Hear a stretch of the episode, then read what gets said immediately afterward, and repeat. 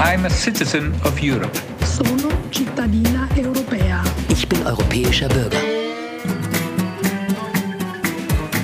Jam Evropiana. Európai polgár vagyok. Eu sou europeia. Jag är en medborgare i Europa. Jag som europeanka. Yo soy ciudadana del continente europeo. Esu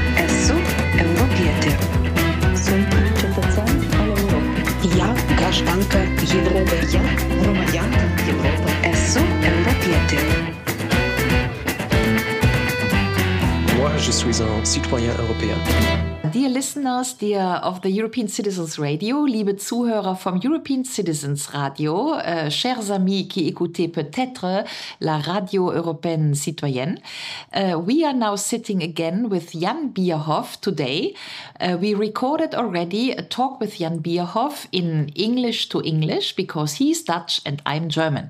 So we're doing this remote as always. We prefer to do it live, live in our preferred cafe, Cafe Aroma, because the sense of the European Citizens Radio is to give Europe a different taste and a different aroma.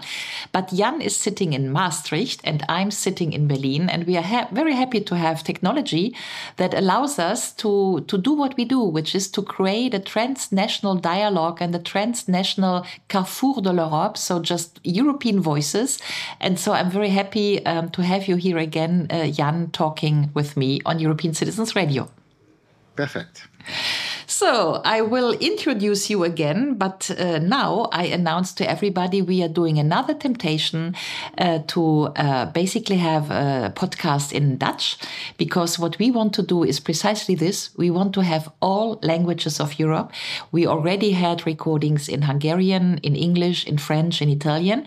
I'm very happy that we have a second guest that will speak Dutch to us, because one of the ideas is that on Spotify, this Carrefour de l'Europe spreads to the countries and that the Hungarian podcasts go to Hungary and the Dutch podcasts travel through uh, the Netherlands and the French podcasts travel to France and so on and so forth. So let's see.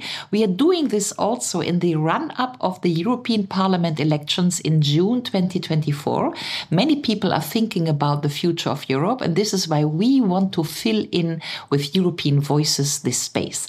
And if you like what we are doing, I just remind that you can also um, give us a little bit of money, a euro or two or five euros. Uh, we, that is the European Democracy Lab, we are working on making Europe more democratic. We have a website which is www.oidemlab.eu. So go visit us. We have a couple of text work there, uh, sc scratching out ideas for new Europe. And because Jan Bierhoff has very good ideas on how we could democratize Europe and how we could basically build it up differently, and especially what role the regions of Europe could have. I'm very happy that Jan is now going to talk in Dutch with us about his project. His project is called Serpentines. Serpentines has been studying the role and the importance of regions in Europe, and Jan, uh, who has been um, studying at University of Maastricht, then being a journalist, a European journalist, then being a consultant, especially in shifting from the analog area uh, companies to the digital space. Uh, he's very, very um, talented and competent to give us this research aspect on the role and the importance of the regions of Europe um, in uh, of the role and the importance of the regions in Europe. So, Jan, I'm very happy again that you are here. So we will shift to Dutch And I pose the first question, which is give us a little bit your research design. What did you study and why did you study it? Dankjewel, uh, Ulrike. Um, met een kleine groep uh, onderzoekers die een beetje verspreid door Europa leven, maar met elkaar gemeen hebben dat ze allemaal een warm hart hebben voor Europa en tegelijkertijd uh, voelen dat het hart een beetje pijn doet, omdat Europa zo ver weg is voor verreweg het overgrote deel van de Europeanen. En een weg uit deze situatie zou mogelijkwijs kunnen zijn een grotere rol voor de Europese regio's eh, in het Europa van vandaag.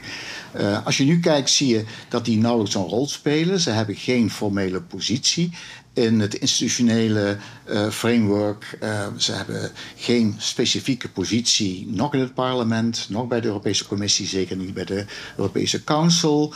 Um, en zitten er een beetje tussenin, terwijl dat toch uh, de omgeving is die voor de meeste mensen betekenisvol is.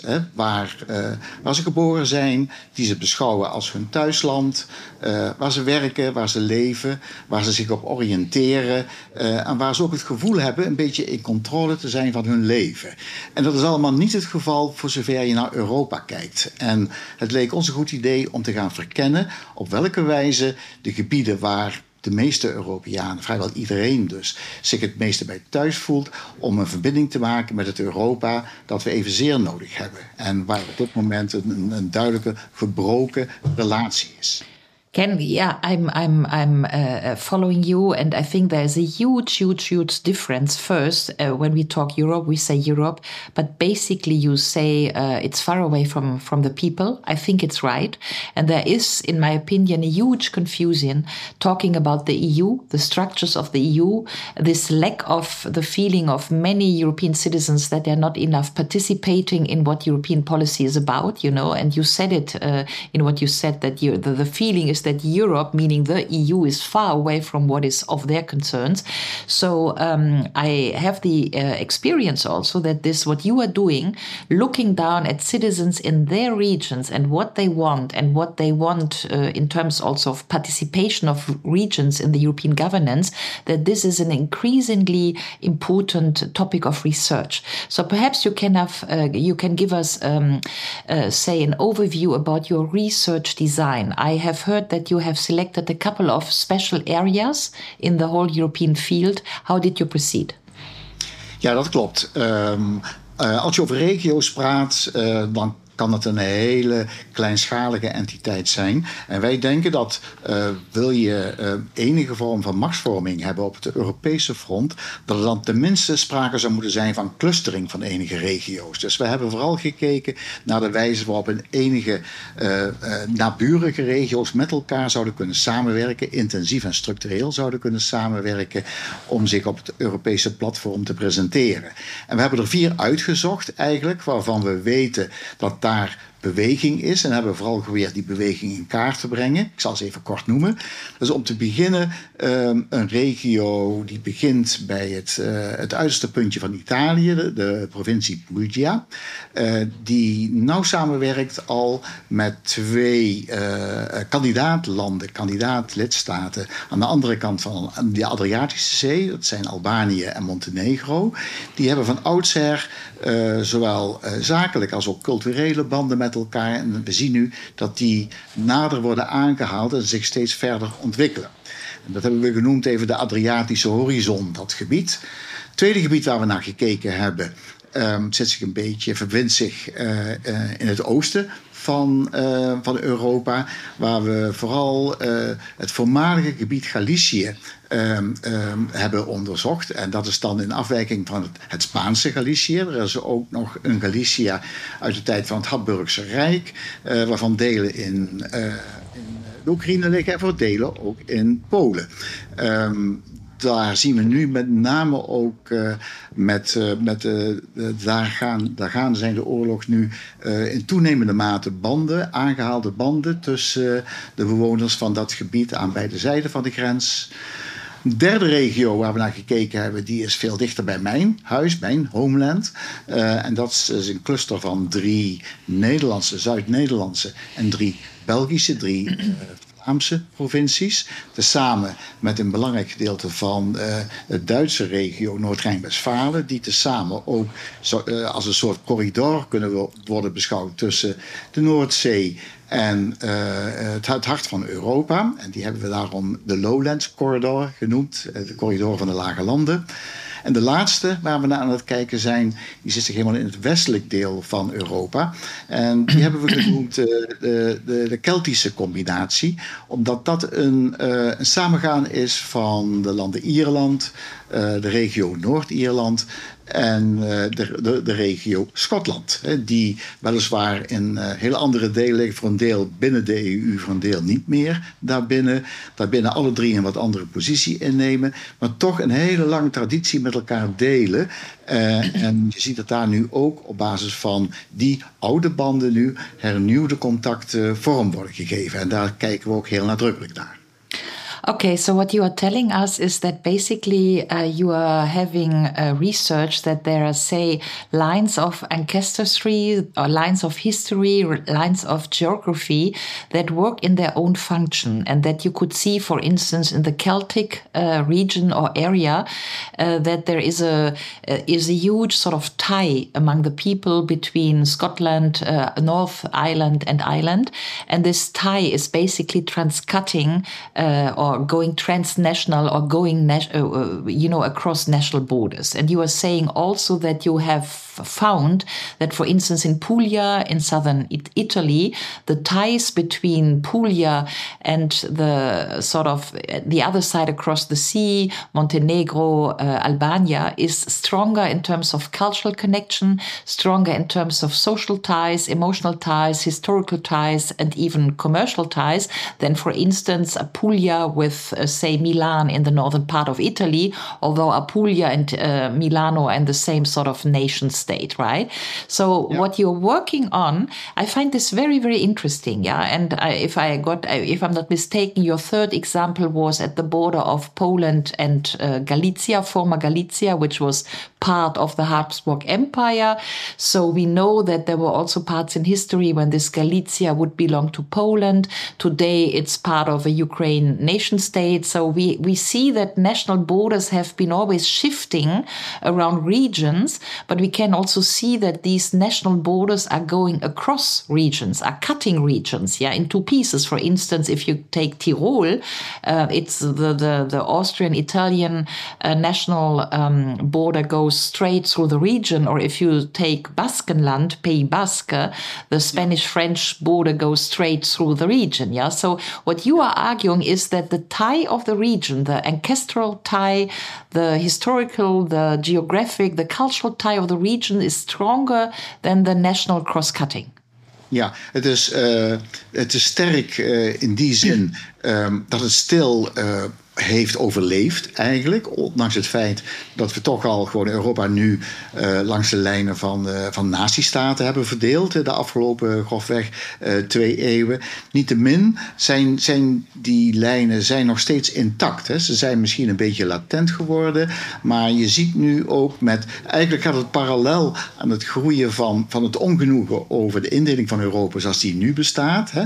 De toenemende twijfel over nut en functie van de nazistaat, zie je ook het teruggrijpen naar, naar eerdere verbanden die in het verleden hun waarde hebben bewezen. En um, om die reden, uh, je merkt het ook, um, hebben wij ons niet te veel aangetrokken van de bestaande structuur van de Europese Unie. Hè. We, we, betrekken er ook kandidaat-landen bij. Uh, we betrekken er ook onderdelen van, van het Brexit-gebied bij. Uh, we vinden dat dat, uh, als je het historisch perspectief zet, uh, gerechtvaardigd is. En ook naar de toekomst kijkend, denk ik, visionair. Door ervan uit te gaan dat die op enig moment toch weer onderdeel zullen worden van die grote Europese entiteit. Okay, I mean, um, it's very interesting that we we can that your research basically says says that we could keep the, the regional cultural sort of um, ties, uh, although we have been building a European Union which is in its governance structures built on nation states. Yeah, we do have a European Council, so it's the nation states who decides.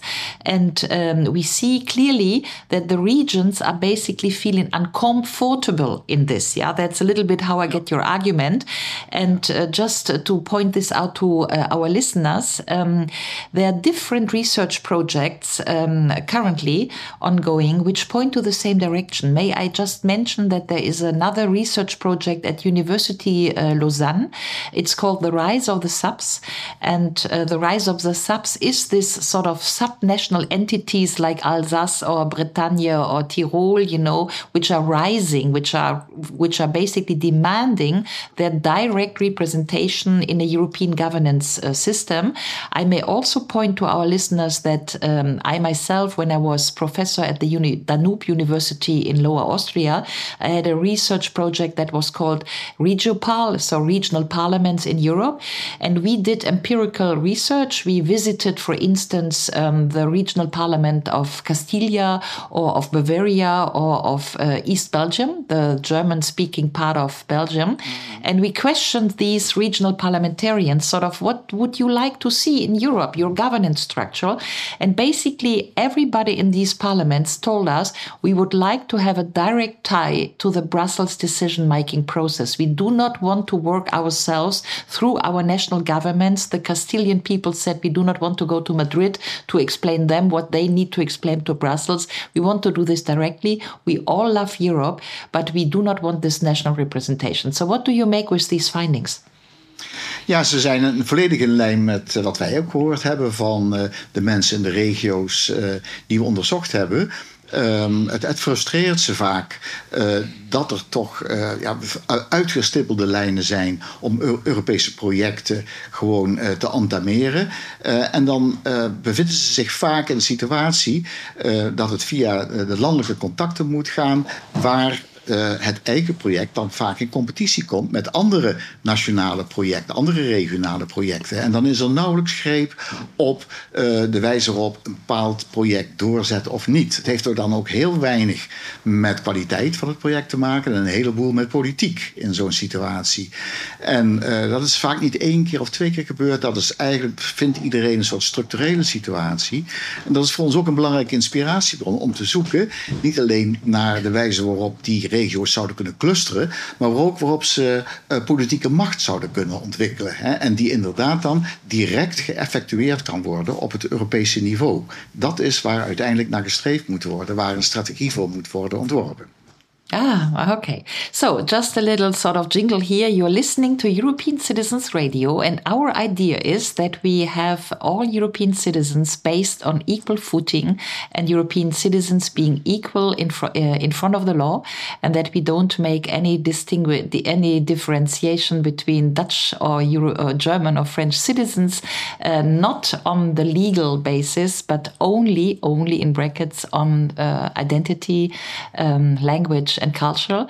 We say that everybody should be able to speak its own language, even if it's uh, Breton or Alsacien. You know, I just heard that the French were voting a new legislation that now it's allowed to go back to regional languages in elementary schools in France. So you can have uh, in elementary schools again uh, Breton, Breton, uh, Gaelic, and uh, and French, or Alsace and French. These things. So we find this cool.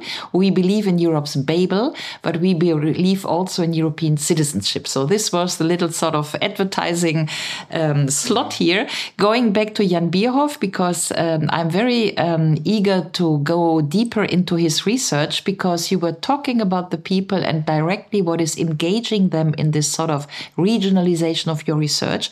And my interest point is here what is in for the citizens? Because if I'm not mistaken, let me say this, but we have, I think, a huge resentment against the structures of the EU. Uh, I observe the discussion in Germany. I see that, for instance, the AfD uh, is um, having uh, election campaign slogans for the EP elections with Dexit, which is meaning that Germany should leave the EU, that Germany should leave the euro. The same you can hear in Italy, in France, and so on and so forth. So there is a Dexit, Italexit, Nexit, Exit, whatever. Everybody wants to leave the EU. So we, how can we go against this resentment. And I think your argument that um, I mean, uh, Europe should be regionalized, the regions should have more power, and the citizens should be actively being on a win win situation when regions are better represented in the EU governance system. I think there's a strong argument to make in, over, in, in order to uh, overcome the current resentment against the EU structures. So, what do you make out of this? Ja. ik denk inderdaad dat um, een belangrijk deel van het verzet tegen Europa en de frustra daarmee wordt frustratie ook geuit. Hè?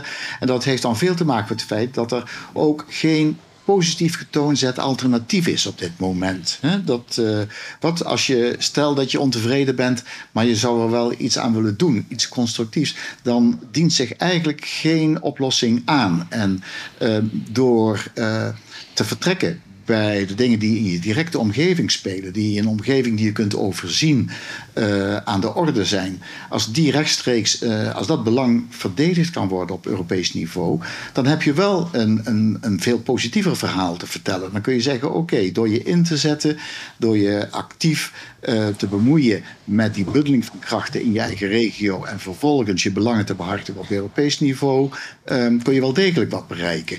Kun je misschien op dat Europees niveau ook gelijkgestemde interregio's vinden, hè, die met vergelijkbare problemen En waarmee je dan gezamenlijk uh, zou kunnen kijken op welk niveau gewoon die belangen effectief kunnen worden doorgezet. Nu is die mogelijkheid er eigenlijk nauwelijks voor burgers. En uh, die zou je langs de bundeling van regio's in specifieke uh, interregio's, zou je, zou je dat positieve alternatief wel kunnen bereiken, naar mijn gevoel.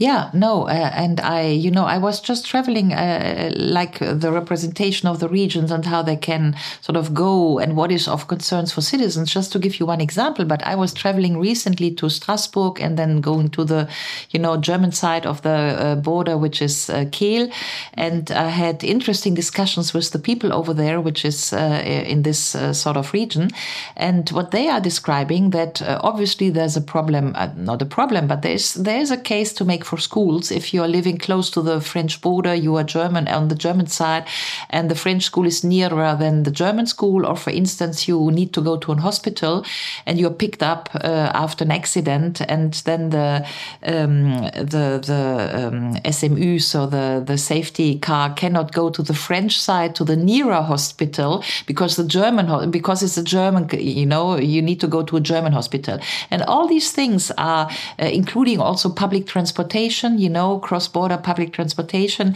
uh, are real issues for people, and we do have many many border regions in Europe. It's not only Strasbourg uh, and and Kehl. It's basically the whole Franco-Polish border. It's the German-Austrian border. It's the Austrian-Czech and Slovenian border. I mean, Europe is full of borders, and yeah. uh, and and so, what do you make out of this? Did you find uh, anything in your research uh, uh of the real sort of day-to-day things that are uh, bothering people who live in a border region? Ja, ze zijn er uh, in, in, overvloed, zou je kunnen zeggen, die, die, die dagelijkse frustraties. En uh, wat wij aan signalen krijgen, is dat er een zekere uh, vermoeidheid ontstaat op dit moment om die uh, uh, op te lossen of, of die aan te gaan pakken via harmonisering van regelgeving. De regelgeving is vaak in alle landen verschillend, waardoor er uh, niet op, elkaar aansluitende voorzieningen zijn, faciliteiten en noem maar op. Ehm, nu zie je een nieuwe trend opkomen waarbij mensen zeggen: we gaan dat niet meer proberen. Dat hebben we de afgelopen 20, 30 jaar gedaan, maar eigenlijk met bijzonder weinig succes. Nu gaan we proberen die conflicterende regelgeving gewoon te vermijden, te omzeilen, uh, voor een deel ook gewoon te negeren. En een beroep te doen op de creativiteit. En van de burgers in die grensregio's, uh, maar ook van de autoriteiten, om daar een, een, heel open regime in te voeren en te accepteren dat, uh, dat je op deze wijze misschien stukken verder kunt komen. En daar zijn zo langzamerhand ook voorbeelden van, waarbij je kunt zeggen: ja, inderdaad, gewoon uh, we zien even af van uh, formaliteiten en we doen het zoals het kan en wellicht niet zoals het moet. Yeah, yeah, it's it's a very interesting uh, example what you say, and I'm coming back to this feature of European citizens want equal rights, yeah, equal rights to go to hospital, also these collaborative structures that you are mentioning. For instance, there are always these issues that uh, you have uh, French nuclear uh, power stations, yeah, at the German border, and then the Germans are going against it, but the Germans have no voting rights, although are basically living uh, across of these uh, French power stations, yeah. Yeah, so there is an issue of who votes in which regions, and when the national border crosses the region, you can have negative impacts of politics, but you're not allowed to vote. Yeah, so what I'm going to ask you is because um, for now you described a lot of your research design and your findings. Uh, do you have proposals how to change and how to you? I mean, concrete proposals how to uh, improve the regional governance or the regional participation in the EU structures? Uh, ja, we hebben daar inderdaad uh, aandacht aan gegeven. Zij dat dat uh, in dit geval geen direct onderzoeksresultaat is, maar meer gewoon onze reflecties naar aanleiding van de resultaten die we geboekt hebben. Um, en dan zie je dat er, uh, wil er daadwerkelijk waarneembare vooruitgang zijn, dat je politieke macht moet organiseren. Nou, hoe, hoe doe je dat vanuit de regio uh, en vanuit samenwerkende regio's? Er is eigenlijk maar één lijn die zich dan aandient als betrekkelijk haalbaar. En dat is de weg naar het Europees Parlement. dat is namelijk de institutie die wij met z'n allen kiezen. Hè. Dat gaat nu nog allemaal langs de lijnen van nationale partijen. Er zijn ook nog geen echte pan-Europese partijen mogelijk op dit moment uh, volgens de constitutie. Mm -hmm. Maar je zou er wel naar kunnen streven dat uh, op enig moment die mogelijkheid gaat ontstaan. En als er ver veranderingen van verdragen komen, dat daar ook ruimte wordt gemaakt voor directe vertegenwoordiging van samenwerkende regio's. Um, en dan, dat, dat zou je kunnen doen via de formule dat een deel van de stemmen die je voor het Europees Parlement gaat uitbrengen, dat die via de geëikte lijnen van de politieke partijen uh, blijft gaan. Maar een deel ook gereserveerd wordt voor directe vertegenwoordiging van die samenwerkende regio's. En de verdeelsleutel, dat is allemaal nog speculatief natuurlijk. Maar dan zou je voor die regio's die, die besluit nemen om intensief en structureel te gaan samenwerken, zou je ook een soort bonus uh, in het vooruitzicht kunnen stellen. Van stel dat je dat doet en je organiseert je gewoon grondig, gezamenlijk, en je, neemt, je ontwerpt ook gezamenlijke projecten, dan kun je die ook direct in het Europees Parlement vertegenwoordigen. En dan kun je de belangen uh, die je hebt als samenwerkende regio's, die kun je ook op dat niveau aan de orde gaan stellen. Um, en dan denk ik uh, dat er toch wel wat partijen zullen zijn die zeggen van oh, dat klinkt interessant. Hè? Dan zijn we af van die ingewikkelde omweg via het nationale niveau. Dan uh, kunnen we wellicht wat gaan bereiken. En dat, dat zou één van de mogelijkheden zijn, denken wij. Maar goed, zoals gezegd, het is geen direct onderzoeksresultaat, maar één van de, ja, van, van de extrapolaties daarvan. Dat is een weg die je zou kunnen gaan dan. So now you are really, say, uh, digging deep uh, because these are the, the crucial points of citizens' representation, mm. crucial points of policy system, crucial points of, you know, regional balances in the EU system. But what you're also mentioning is basically one person, one vote in the European yeah. structure. What you're mentioning is transnational parties and transnational party structures. I mean, real transnational parties because we still don't have a European uh, transnational party status.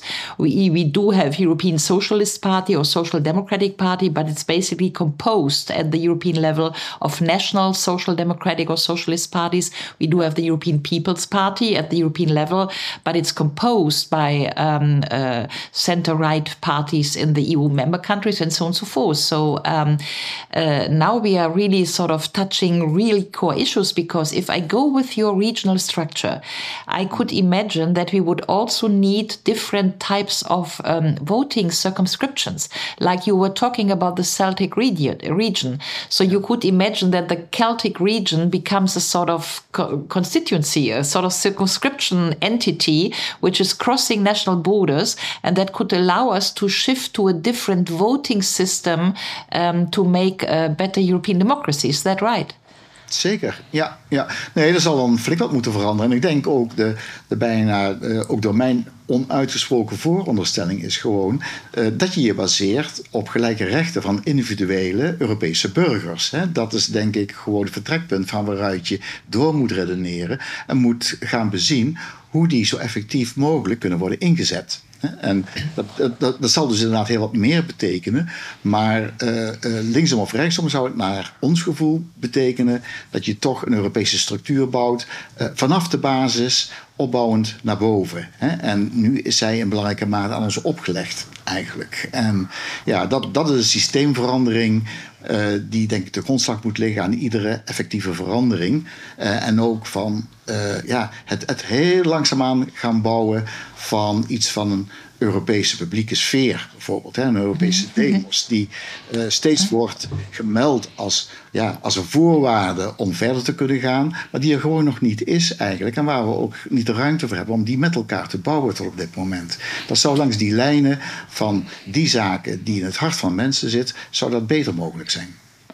So, dear listeners, you're listening to European Citizens Radio, and I hope so far you're enjoying this uh, English Dutch conversation that I'm having with Jan Bierhoff, who is instructing us on the importance of Europe and the regions. So, Jan, I go on. You were just talking about European demos, which is uh, a very sort of long academic debate. I mean, there are at least 10, 15, 20 years that academics have been fighting for what is the European demos, the European Demoi? Is there a European people? Are we really European citizens or are you at the end of the day a Dutch citizen? Um, I'm at the end of the day a German citizen and my sons, for instance, are living in Paris. Are they French citizens? Or could we sort of feel that we are at the end together European citizens, that our cultural, social, economic affiliation, our sort of identity footprint is more with the region, and that region is more or less independent from what we call national borders. This is the question we are discussing. I'm very happy to discuss this with you.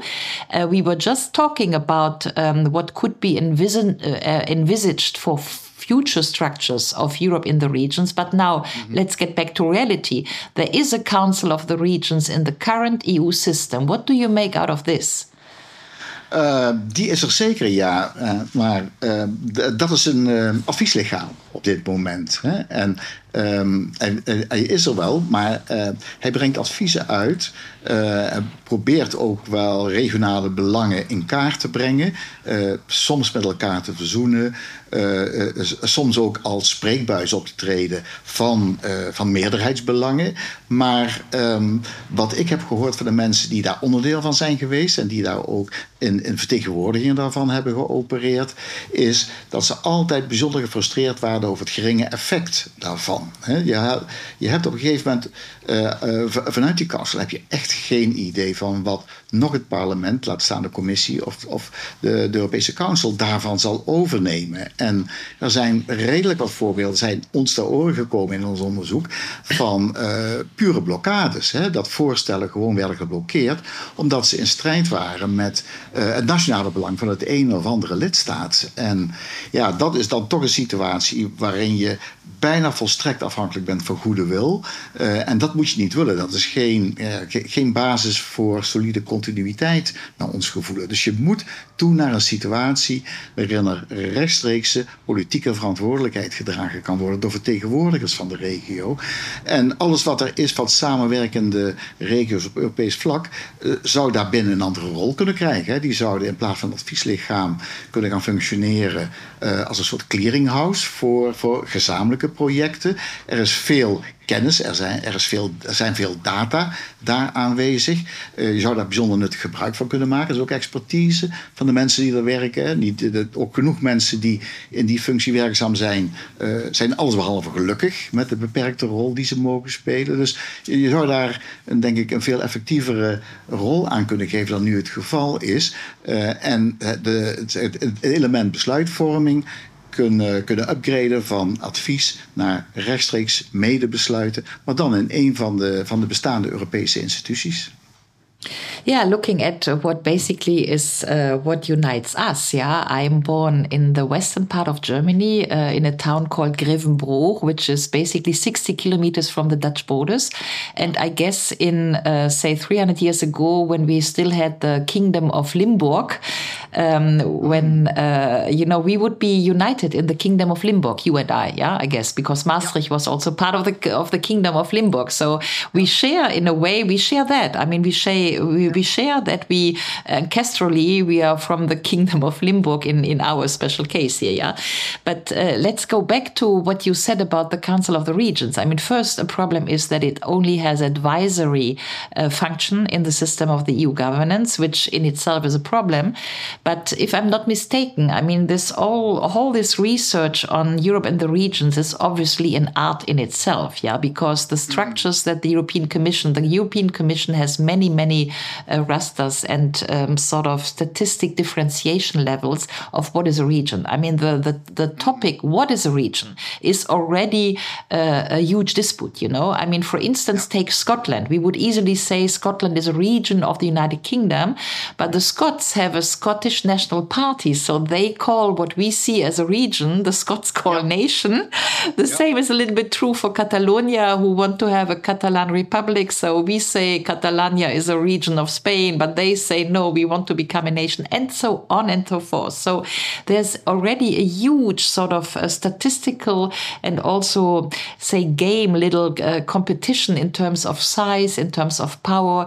Then there is a definition: does a region need to have a parliamentarian component? Because France, for instance, has regions which are more geographical regions, but which do not have, um, say, regional parliamentary representation. Whereas, for instance, in Germany or in uh, Spain, or also in Italy, or you also in uh, Austria, you have regional parliamentarism. Yeah, but we yeah. do in in Poland. There's less regional parliamentarism. Also, the Poles have Oblatzen. So uh, we have very very different regional um, definitions of what a region is and what should be the criteria for regions. So even if we think that the regions should be more, say, engaged and have more direct say in the European governance, we still would need to define, in essence, what a region is. What, what would you come up with? Ja, je hebt, hebt helemaal gelijk daarin. Um, en ik moet ook uh, toegeven, dat, dat, was voor ons ook een enorm probleem. En wij hebben um, dat proberen op te lossen door het woord uh, regio helemaal te schrappen. En uh, daar een uh, volstrekt nieuwe term voor, uh, voor, voor, te nemen, de, de, term serpentine. En door gewoon te kijken, als je een kaart van Europa neemt en je ziet die samenwerkende regio's die wij voor ogen hebben, dan merk je eruit dat het een hele rare, kronkelige vorm is. En om die, om die reden hebben wij dat maar gewoon die gebieden, die samenwerkende regio's, hebben wij de titel gegeven serpentine. Hè? En dat is mhm. voor een deel natuurlijk ook een, een handigheidje om te voorkomen uh, dat we in de definitiedebat zouden komen. Want dan zouden wij niet aan onderzoek zijn toegekomen als we dit eerst hadden proberen op te lossen. Dus een beetje een pragmatische keuze geweest, maar natuurlijk niet één die je permanent kunt uitstellen. En op enig moment uh, zullen we ons daarover moeten buigen. Uh, en, en ook moeten kijken dat als die verschillende entiteiten die, die er nu zijn, als die met elkaar gaan samenwerken, wat voor overkoepelende titel je daaraan moet geven en wat voor overkoepelende structuur je eraan moet geven. En een van de interessante adviezen die een van de experts ons gegeven heeft, die zei van nou. Uh, als je langs uh, die weg gaat denken over uh, het opbouwen van, van Europa, denk dan eens aan de mogelijkheid van een, wat, wat hij noemde een, een type 2 uh, overheid, een type 2 overheid. Uh, dat zijn eigenlijk overheidsinstellingen die maar één enkel doel hebben uh, en die daarmee afwijken van alle andere uh, overheden, zowel lokaal, regionaal als nationaal, die multifunctioneel zijn. Een enkelvoudige taak is bijvoorbeeld waterbeheer. En in bijna alle Europese landen heb je die, in het Engels heet dat de Water Authorities, uh, Water Management Authorities. Um, en die, uh, die werken vaak ook uh, grensoverschrijdend. Uh, en zeker provincieoverschrijdend, regio-overschrijdend. Um, en worden daarin ook geaccepteerd in die rol, omdat hun, de, hun positie zo helder is. Ze houden zich maar met één thema bezig. En dat is bijna altijd een thema dat die enkele regio niet voor zichzelf kan oplossen. Mm -hmm, mm -hmm, een mhm. thematiek die duidelijk grensoverschrijdend is. En mhm. bijvoorbeeld uh, de, de Nederlandse uh, uh, Water Management Board, de, die, die heeft op dit moment een project dat heet de Blue Deal. Um, daarin heeft men op dit moment al 15 samenwerkende regio's bij elkaar in vier verschillende landen, die met elkaar gewoon uh, gemeenschappelijke problemen in kaart brengen en voor een deel ook proberen te letterlijk te managen, op te lossen. En als je zo'n structuur ook zou kunnen maken voor het samenwerken tussen de regio's in zijn algemeenheid, eh, dan hoef je bestaande regiostructuren en besturen niet op te heffen, maar zou, zouden die voor een belangrijk deel het element samenwerken, het creëren van, van dat element van horizontale integratie in de Europese Unie, zouden ze kunnen mandateren aan zo'n autoriteit eigenlijk. Uh -huh, uh -huh. Dat, dat, is een manier om te proberen niet nog een extra gouvernementele laag ertussen te voegen, maar van ja, bestaande, bestaande oplossingen gebruik te maken. En in dit geval helemaal gericht op horizontale integratie tussen onderdelen van Europa. Uh, yesterday, in our English version of this uh, podcast on Europe and the regions, you told me a very interesting example about uh, uh a construction at the border, a Dutch German border, where finally the Dutch uh, committed that the, it could be built in on the Dutch side, on the Dutch control. Can you say this again? Because I find this a very interesting, very pragmatical sort of example for what you are arguing. Zeker. Um, nou goed, ik, uh, ik woon in Maastricht en maak dus onderdeel uit van, van het deel van de provincie Limburg, Zuid-Limburg, uh, dat bijna geheel bestaat uit landsgrenzen, waarbij we zowel aan Duitsland als aan België grenzen. En er is veel onderling verkeer tussen met name het Nederlandse en het Duitse deel uh, van de grens.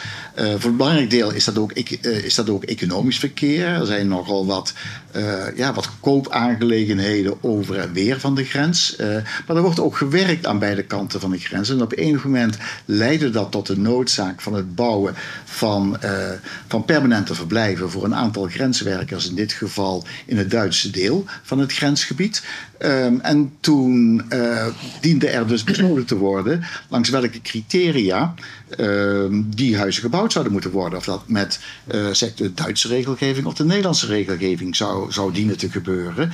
En toen heeft op dat moment ehm, uh, de Duitse regionale overheid besloten dat geheel te mandateren aan uh, de Nederlandse counterpart. Dus in handen te geven van de Nederlanders met het idee van zijn jullie mensen, ze komen over de grens, jullie bouwen niet direct bouwvallen, dus kom het maar doen op jullie manier, want dan gaat het in ieder geval snel. En de, dat is ook zo gebleken, het heeft ook gewerkt. En daar zijn achteraf beide partijen ontzettend gelukkig mee geweest door deze, ja, de, deze stap, mentale stap over de grens ook te zetten. Dus er zijn voorbeelden, als je creatief bent en, en ook als overheden open zijn in het zoeken naar oplossingen, uh, dan zijn ze soms uh, dichterbij dan je denkt. That's really super. Yeah. So instead of working on uh, national coordination or national regulation sort of issues, and this takes months and months and months, never ending discussions in the European Parliament or the European Council, yeah. and there, you know, is rarely an end. Uh, it's just about uh, regional, day to day, people to people sort of coordination with a bit, little bit of smoothness, yeah. which I think, and let's perhaps end this podcast because we are running out of time, which I think, and and that's the, the beauty of your little example.